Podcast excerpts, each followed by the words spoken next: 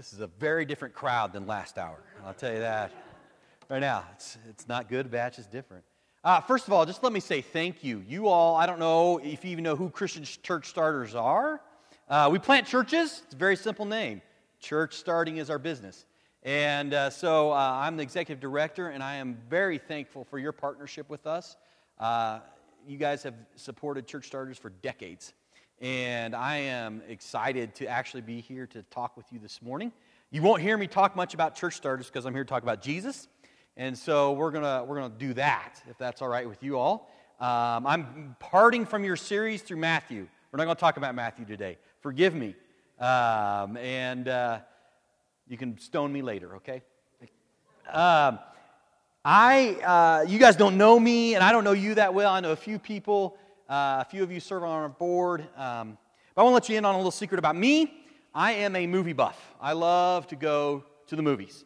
And at this point in my life, I am exclusively dating um, Alamo Drafthouse Movie Theater. How many of you know what I'm talking about? Alamo Drafthouse? No one, because you don't have them here, because it's a Texas thing, and I'm from El Paso. Anyways, the Alamo Drafthouse Movie Theater is uh, an incredible movie theater. They have the best seats, they're huge. They're comfy and they recline. It's beautiful. They have tables in between each seat because they serve you real food. You can have a waiter that comes and serves you, and you get the good, and it's good food. It's not like bad food. It's good, it's tasty. Uh, my favorite thing to get there are flautas. It's fantastic. Um, but the real treat for me is they serve popcorn with real butter. Real melted butter. Let me say that again. Real melted butter. And I love it. I love getting my hands greasy. It's not that powdered stuff. It's so delicious. And and every seat there is fantastic. There's not a bad seat in the house. The front is good, the back is good, the middle is good, just where you prefer to sit and how many people you prefer to sit by. It's a fantastic environment. But what I really love about Alamo Drafthouse is the pre movie entertainment. If you get there early enough, before the, the trailers for all the other movies, they have these um, hilarious short films they find from other countries or YouTube or some other online humor source. They may be parodies or homemade films or previous versions of the films we were about to watch, but they're just clips from these things, and they're funny. I like to laugh. I don't care what movie it is. You know, if you're a Star Wars buff and you're very serious about it, they have funny parodies of Star Wars from Korea. It's great. And it's, it makes me laugh and it gets me ready for what is going to happen in the movie. I'm visually connected and I'm more expectant of what is coming. It's a warm up. And for me, I would even say that the more, the more they show those, the more anticipatory I become, more expectant. I really want to see this movie. And I think that's the point of why they do that. They understand people, they understand how to grab our attention. They want us to get a taste of what's to come. The church, I believe, could stand to learn a thing or two from Alamo. Not so much the entertainment, or the chairs would be nice, right? or even the food. Well, maybe except for the popcorn. We could have popcorn instead of donuts every Sunday. That'd be awesome. But more so, we, the church, are supposed to be a taste of what's to come. We are supposed to be heaven on earth. Period. That is our job. Is to bring heaven to earth. Remember the Lord's Prayer? We want you to we want we want heaven to be here. Help us do that, God. The Old Testament prophet Isaiah put it like this How beautiful on the, on the mountains are the feet of those who bring good news, who proclaim peace, who bring good tidings, who proclaim salvation, who say to Zion, Your God reigns. Good news, proclaim peace, good tidings, proclaim salvation. I want you to notice what's not in that. It's not grow the kingdom or build the kingdom or add more programs or expand the kingdom because here's why we can't make the kingdom any bigger. The kingdom is already huge. The Bible, the scriptures that use the language of the kingdom of God say things like we are to receive and enter and inherit the kingdom.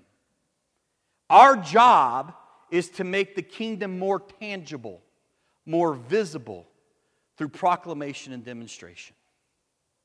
What we do here Sunday, this proclamation process that we do of the singing the worship and everything, should not be our end all. It should send us out to demonstrate what we have in Jesus. And that out there should come back here, you know, wherever we worship, and it should produce this attitude of worship that flows to Him. In describing the mission of God, missiologist David Bosch said this. He said, Mission was understood as being derived from the very nature of God, Father, Son, and the Holy Spirit, sending the church into the world, a movement from God to the world. The church is viewed as an instrument for that mission. This is what I want you to catch. There is a church because there is a mission, not vice versa. The mission belongs to God, and we're the tools. We are the sent ones. And I want us to understand that throughout the rest of the day. We are sent into this world. Jesus, through his whole time here and before and beyond, has been calling us to announce and demonstrate this reality. Even more, he is sending us into the world with this Peace be with you, as the Father has sent me, so I am sending you. That's how what he prayed for his disciples. That's what he said to his disciples. We are his disciples. We are supposed to be that. We are sent into the world to proclaim and demonstrate the good news. We are sent as justice with love and mercy and grace and the spirit of peace and reconciliation, empowered by the Holy Spirit for the Father's glory. One of my favorite theologians and authors, N.T. Wright, put it this way Despite what people think within the Christian family and outside of it, the point of Christianity isn't to go to heaven when you die. Now, we all want to go to heaven, yes? He's not saying that. That's not that. He's saying that, that that's not the main goal for us.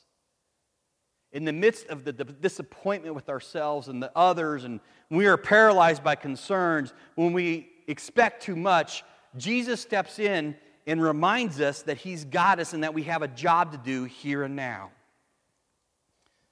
Tomorrow will be my 24th wedding anniversary. Except my wife's not here. A year and a half ago, she died of breast cancer. And ever since then, I have questioned God's role. It's hard for me to be up here preaching, I'm not going to lie.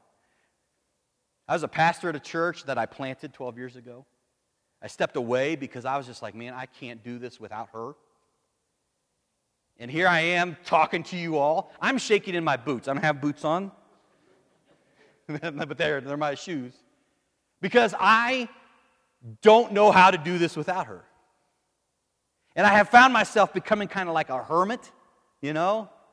I pull back. I've got three kids. I got a kid in college. I got one that's going to be a senior in high school, one that's going to be an eighth grader. I'm not a mom. I don't know how to do mom things. I'm a dad. You break your leg, get up. Let's go. Nurturing's new for me. and so I have every reason in my head to bail on the mission of Jesus. At least I think. And Jesus comes alongside me and he gives me these opportunities, like talking to you guys. Whether you like it or not, I get an opportunity to talk about him and to remind you of our mission. And I could quit, and I want to. There are days I'm like, forget it. Because trying to convince people that we need to plant new churches is like, well, the worst thing you could possibly think of. it's hard. And he comes alongside and he says, Hey, I got you. The mission doesn't change. I mean, the mission of Jesus is why we gather here on Sunday, is to remind ourselves that he has given us a mission to be in the world. It's why we go to other countries. In the last service, they talked about uh, raising 500 some dollars at VBS for to send to another country, eh, to partner with what God is already doing there. It's why we plant churches. I don't plant churches so we have more churches. I just want a way to increase the awareness of Jesus' way. That's what we want. I mean, we, we should want people to say when they see us, I want to see the world that you come from. Because uh, this isn't our home, right? If we follow Jesus, this is not our home. And we've never, how many of you have been to heaven? None of us, but we all want to go there because that's our home. And we are to be a taster for heaven, drawing people into the world that we come from. When I planted when Jill and I planted Paseo Church about 12 years ago in El Paso, before we started having Sunday gatherings like this, we met in homes. We started with one, and by the end of six months, we had six. It was awesome. And we did all these amazing things. Our Bible studies were awesome. People were getting baptized in bathtubs. It was so cool. I got to baptize my two neighbors, who the first interaction with them was the middle finger and the F word. Okay, that was our first interaction. And by the end of the six months, I baptized them like, na na boo boo, you know. we did a lot of stuff. We hung out together. Almost every day I had it was full of coffee meetings and dinners and conversations, and we'd serve our community. And shoot, by the time we were one year old, we, I think we built two or three Casas por Cristo homes over in Juarez. I mean, we just, we had this vibe and this energy. I was kind of cocky, you know? I'm like, yeah, look what I did in six months. But due to contractual obligations with the organization that I lead now,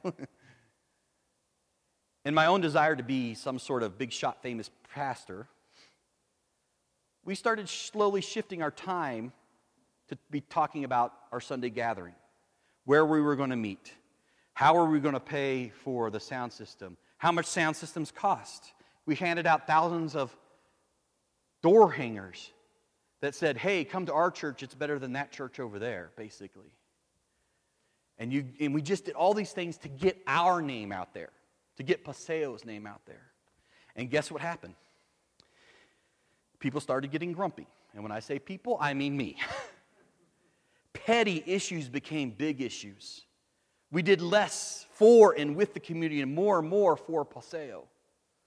And we stopped hanging out together.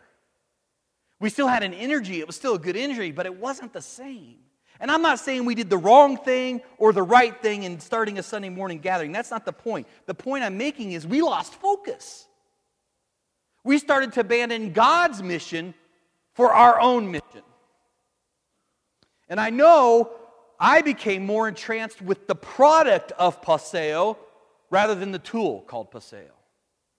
I was obsessing about how to get people to Paseo rather than joining Jesus in the renewal of all things. And I became possessive and very territorial and kind of mean.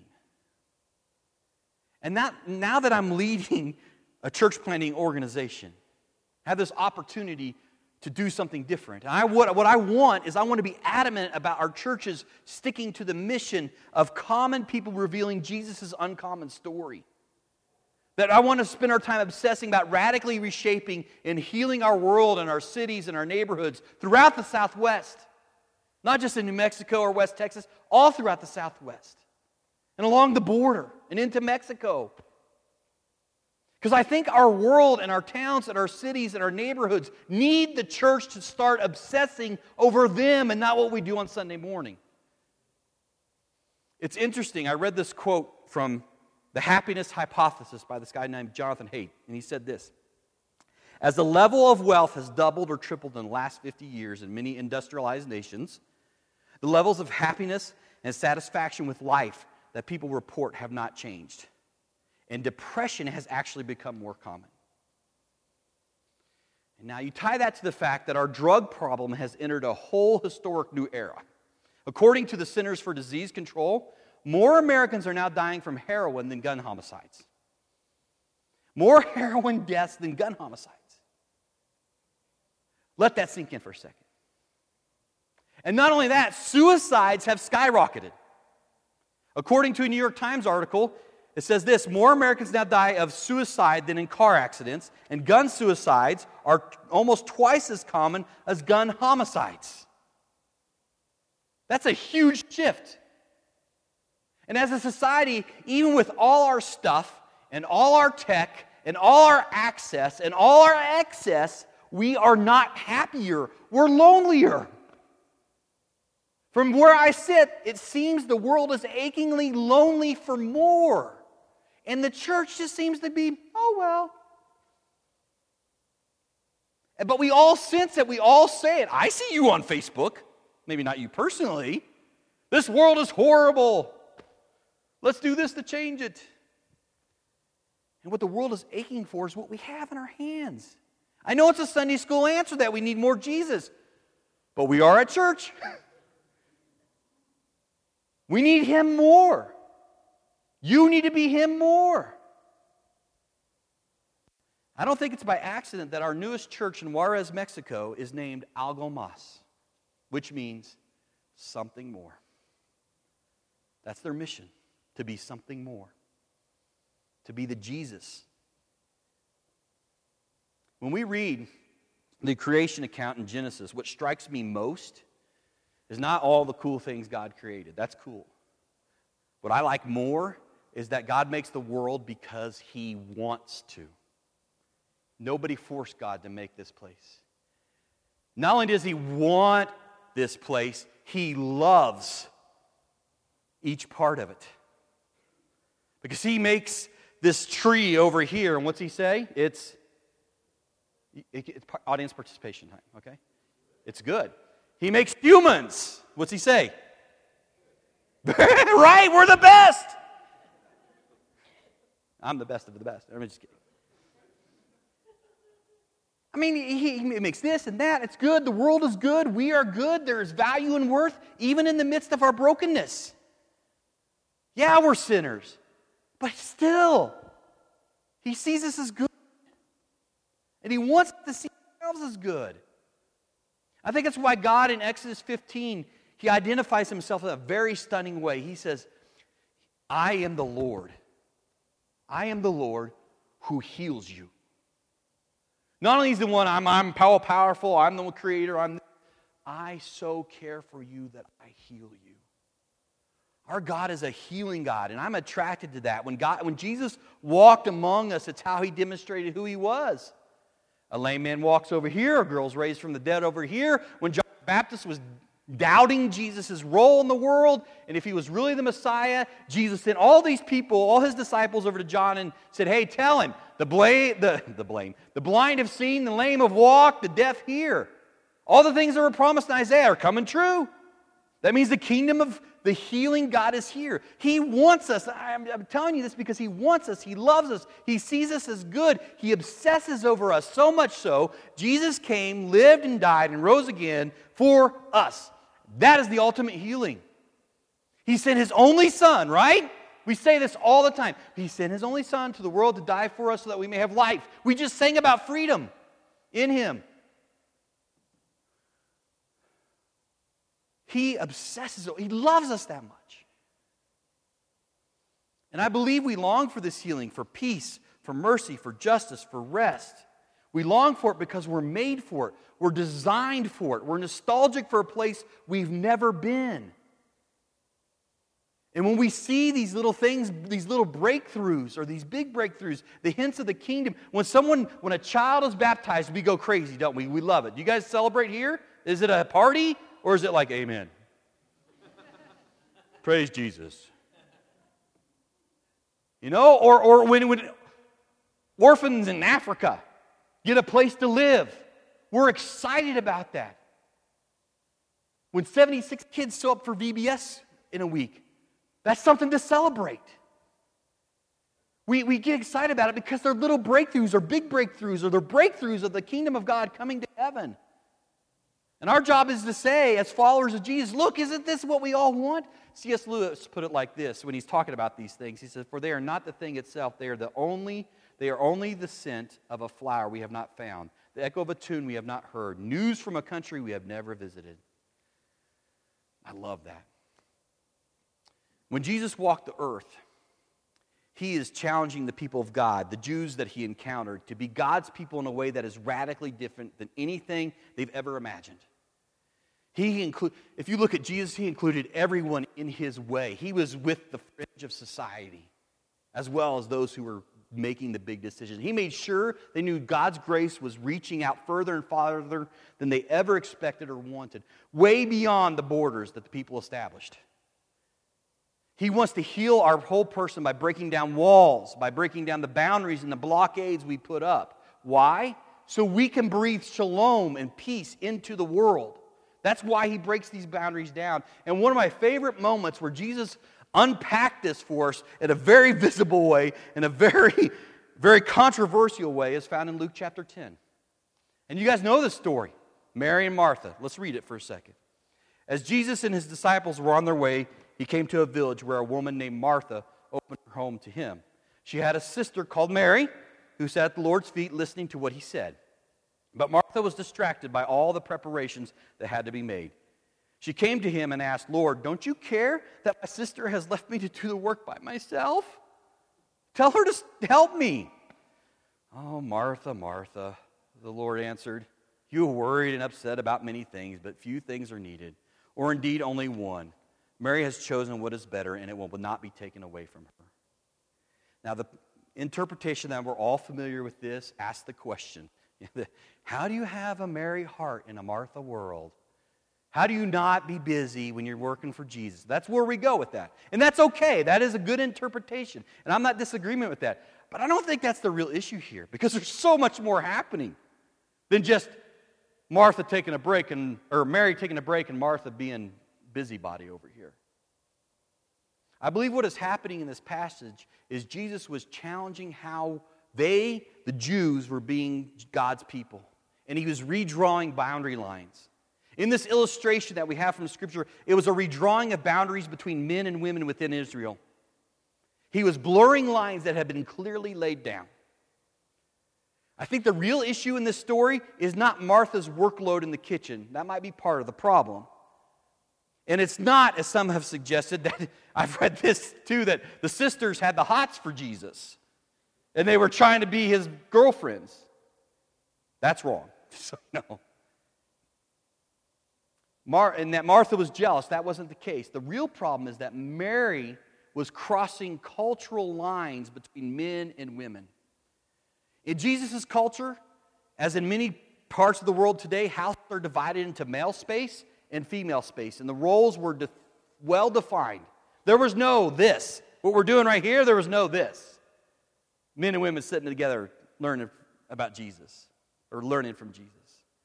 And Mary crossed an invisible but very important boundary within the house and another equally important boundary within the social world.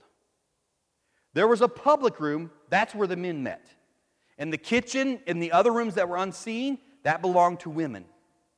And only outside where children would play or in the married bedroom would men and women mix. I mean, who did Mary think she was? Only a shameless woman would behave in such a way, right? And this wasn't a matter of superiority or inferiority, but of culturally appropriate division between two halves of humanity. Not only that issue, there, there was another issue here as well. Women were not allowed to take the posture of a disciple, they weren't allowed to sit at the feet of the teacher. And not only has Mary crossed the man woman divide, but she's sitting at the feet of Jesus. To sit at someone's feet meant quite simply to be their student. And to sit at the feet of a rabbi was what you did if you wanted to be a rabbi yourself. Whoa. I know in our culture it's like, that's no big deal.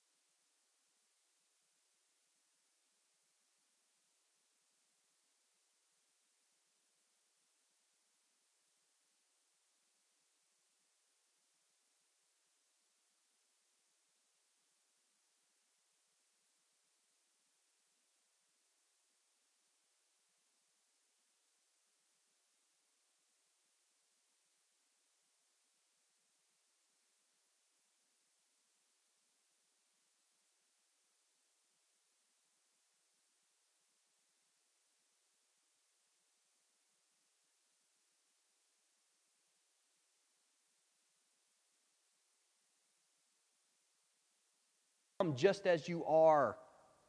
And a listening heart, but what is received is here's this hoop you have to jump through, here's this behavior list you have to abide by, and there's a lot of talking and not a lot of listening. And I got to tell you, now that I'm not a pastor, I spend a lot more time with people like this. Our, the culture is done with that. They're sick of it. They want real. They don't care that you've sinned. They just want you to know, they want to know that you know how to get out of that sin.